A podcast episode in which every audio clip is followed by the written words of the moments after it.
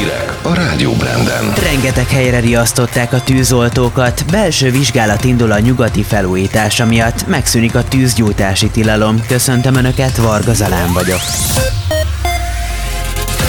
Ismét rengeteg helyre riasztották a tűzoltókat az özönvízszerű eső miatt. Budapesten és Pest megyében hétfőn hajnalóta 300 alkalommal kellett segíteniük.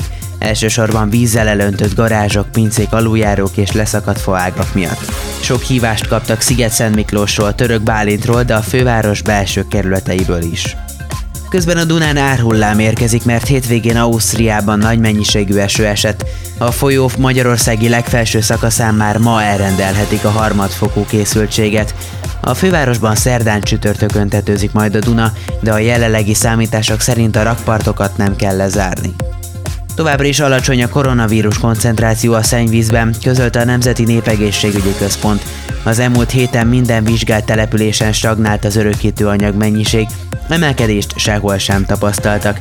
Hétfő reggelig 5 millió 570 ezerre nőtt a beoltottak száma, a hétvégi összesített adatok szerint 139 új fertőzöttet igazoltak, és ketten haltak meg a koronavírus szövődményeiben. Kampányszerű oltást szerveznek a 12 és 15 év közöttiek számára. A diákok az iskola kezdést megelőző két napon az oktatási intézményekben is felvehetik majd az oltást. Belső vizsgálatot indít a MÁV elnök vezérigazgatója a nyugati pályaudvar karbantartását követő meghibásodások miatt. Mint írják, a szombaton befejezett egy hónapos munkák után vasárnap hajnalóta több váltóállítási, biztosító berendezési hiba nehezíti a forgalom szervezést. Mivel az utasok biztonsága a legfontosabb, ezért a nyugati egyelőre csökkentett kapacitással működik.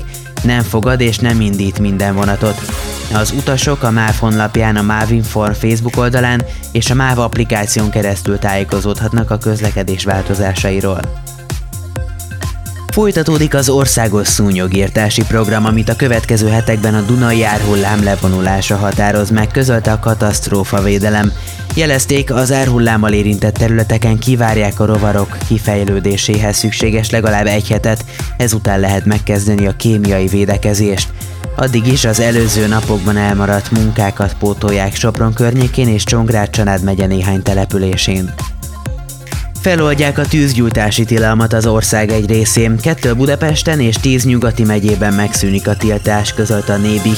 A többi helyen változatlanul tilos tüzet gyújtani az erdőkben és fásításokban, valamint azok 200 méteres körzetében. Tilos a parlag és gazégetés is. Újabb nemzetközi fesztiválokon szerepel Bergendi Péter horrorfilmje.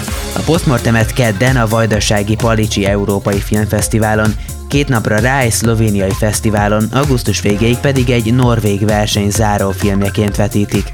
A Postmortem világpremierje a Varsói Filmfesztivál főversenyprogramjában volt tavaly októberben. A magyar mozilátogatók október végétől láthatják.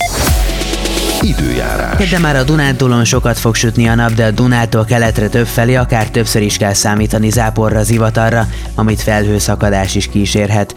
A szél több felé megerősödik, a hajnali 13-20 fok után napközben 20-28 fokra számíthatunk.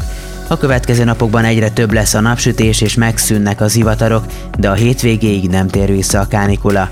A szerkesztőt Varga Zalánt hallották, köszönöm a figyelmüket, további szép napot kívánok!